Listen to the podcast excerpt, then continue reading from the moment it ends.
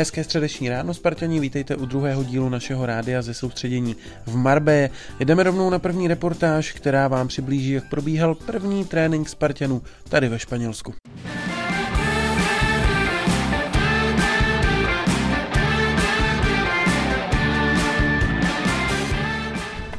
Jak se těšíš, že jdeme na první trénink v Marbe? jo, těším se hodně. Je, je tu teplo, Adame, že? Tady nemůžeš chodit s těma věcma za Adamem Hluškem. Proč? Ale je pravda, že se, že se to musí nějaký, někdy naučit. Tak ho můžeš vyspovídat znovu. A ty, ty to myslíš, že umíš? Ty jsi dobrý na tyhle rozhovorové věci. já to mám rád, tady tyhle věci, víš co, proto za mnou často chodíš, že víš, že ode mě se něčeho dočkáš, nejenom dvou slov třeba.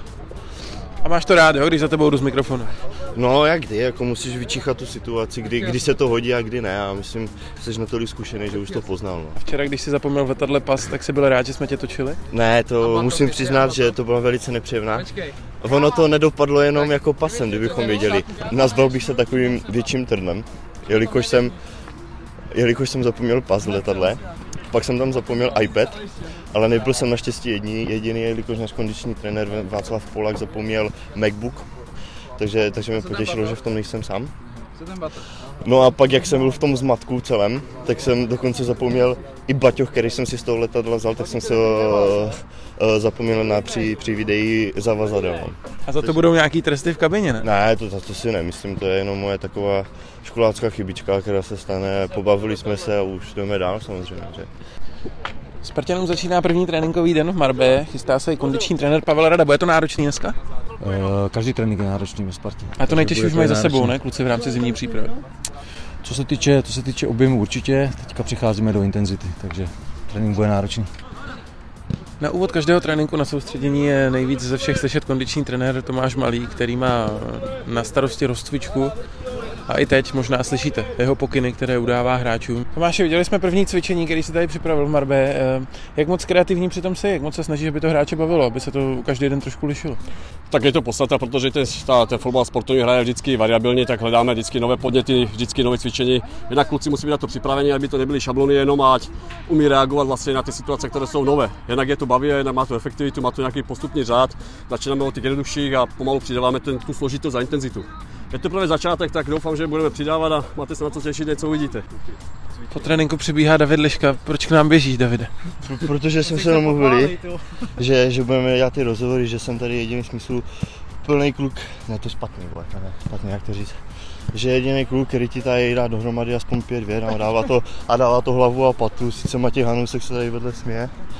Chtěl by nám taky něco říct, něco inte- intelektuálního, to on má dobrý. Já mám na tebe otázku, David. Jakou? Ty jsi zase něco zapomněl uh, směrem k tréninku. Co to bylo? Ty já poslední těch asi 4 hodin mám strašně těžký, ty vole. Jelikož začalo to už na letišti. Teďka bohužel už jsme, už jsme šli na trénink a já jsem neměl to GPS zařízení, co nás hodně měří. Měří tam ty sprinty, takže ještě, že jsem, že jsem si vzpomněl. A co je s tebou, že pořád zapomínáš? Hele, já nevím, tohle jsem v životě neměl, tady toto. Bohužel myslím, že každého to potká a doufám, že jsem si to vybral už teď na začátku soustředění a už se nic nestane.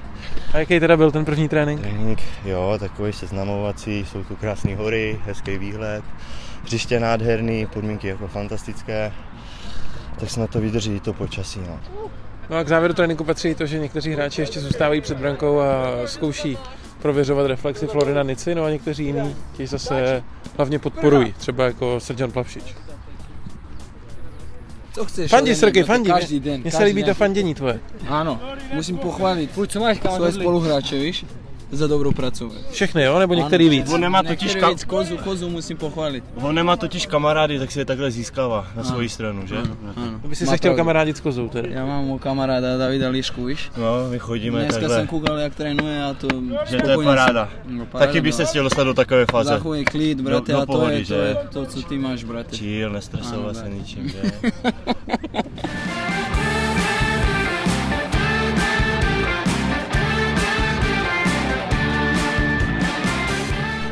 Ve druhé dnešní reportáži jsme se zaměřili na samotné město Marbella, které se z velké míry specializuje právě na to, aby bylo dokonalým zázemím pro fotbalisty z celého světa. O to, aby na soustředění všechno šlapalo, jak má se stará vedoucí týmu Miroslav Baranek, který si Marbellu nemůže vynachválit. tak myslím, že všechno se konzultuje nejen s vedením, ale i s hráčema. a myslím si, že ty podmínky, co máme tady, jsou naprosto ideální, neli, nebojím se říct, úplně luxusní. Eh, já vím, že se to tady pořád posouvá. Co se třeba tady změnilo proti loňskému roku? To se dá dobře posuzovat takhle z roku na rok. No, samozřejmě těch věcí asi víc, ale podstatná je kvalita těch hřišť, která je absolutně výborná, která, která prostě zaručuje ten, ten nejlepší trénink, jaký můžeme mít. A samozřejmě oni tady, oni tady dbají na to, aby to okolí bylo, bylo pěkný a celý ten, ten areál byl vyhovující. Samozřejmě jsme tady kvůli počasí taky a, a to nám vychází taky bezvadně. Jak dlouho vlastně Sparta jezdí do Marbej přímo sem? Nebo po kolikátý možná seš tu ty? Mm, ani nevím teď z paměti, myslím si, že po čtvrtý jsme tady. Samozřejmě jsme vystřídali pár, a, pár jiných mízdy, ale poslední roky jsme se zaměřili na tohle místo a myslím si, že jen tak něco nepřekoná tady tenhle areál a tyhle podmínky k trénování.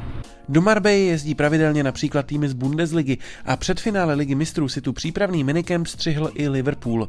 Kvalitu tréninkového areálu potvrzuje také asistent trenéra Michal Horňák. Já jsem tady po druhé. Možná před rokem to je, jsme tady byli poprvé ještě za trenéra Šťastného a jsem nadšený z těch podmínek, to je perfektní.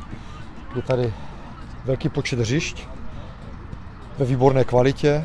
Jsou tady i malé hřiště pro golmany nebo pro nějaké věci pro kondičáky, které, které to, ty velké hřiště zatěžují.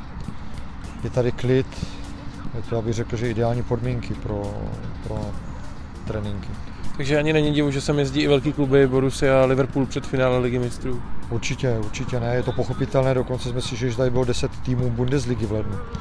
No, takže je vidět, že to má opravdu dobré, dobré jméno, tady ta, tady ta oblast a, a je to tady opravdu fajn. Příjemný hotel, upravené trávníky a skvělé počasí. To všechno nabízí Marbella hráčům a tím pádem je jasné, že i oni jsou tu spokojeni. Postupně uslyšíte dojmy George Manžeka, Martina Friedka a Dovida Muverka Carlsona. Jsem tady poprvé. Počasí je tu skvělé, proto se sem jezdí.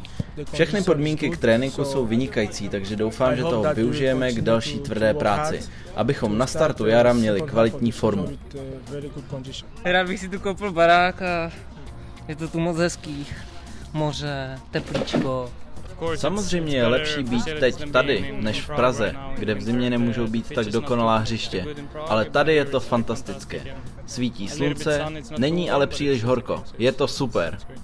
Teď jsem dostal za úkol hodinu běhat, tak jsem běžel po pláži do Puerto Baños.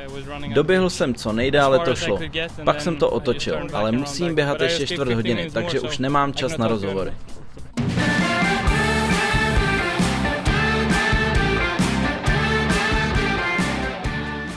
Nový spartianský videoanalytik Ondřej Janda si jsem přivezl sebou takovou obří tyč. Čemu je dobrá? Je dobrá, aby jsme viděli krásně hřiště, krásně trénink, aby trenéři měli dobrý záběry z tréninku a zpětně jsme si to nějak vyhodnocovali. Ne? Takže pro fanoušky, kteří to nemůžou vidět, tak tady stojí vedle hřiště několik metrů. Kolik metrů vysoká ty? Teďka bych řekl takových 8 metrů. A na ní, jsou, na ní jsou dvě kamery, jo? Na ní jsou dvě kamery, no. Jedna zabírá jednu půlku, druhá druhou a pak se to skládá dohromady a vytvoří to takovou krásnou perspektivu. Co všechno, nebo k čemu všemu to může být? Je to jenom tak, že se trenéři pak dívají na video, nebo to umí i nějakou analýzu už udělat sami? Umíme to udělat live, to znamená během tréninku, utkání to můžu posílat e, například trenérům, ale ty tréninky hlavně děláme teda zpětně. Aha.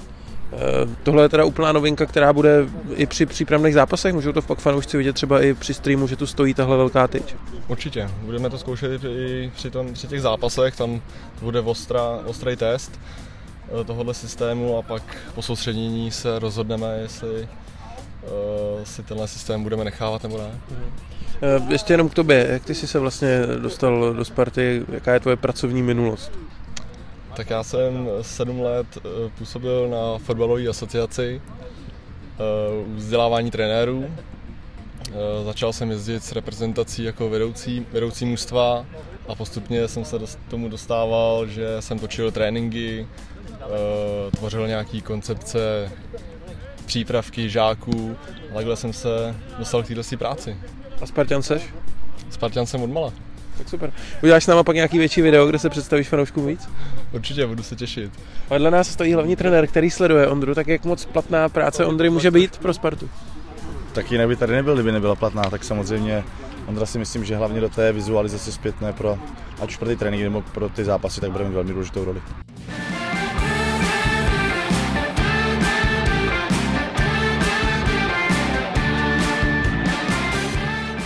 Dnešního vydání Spartanského rádia je to všechno. Nalaďte si nás zase zítra ráno. Do té doby se mějte fajn a fanděte Spartě.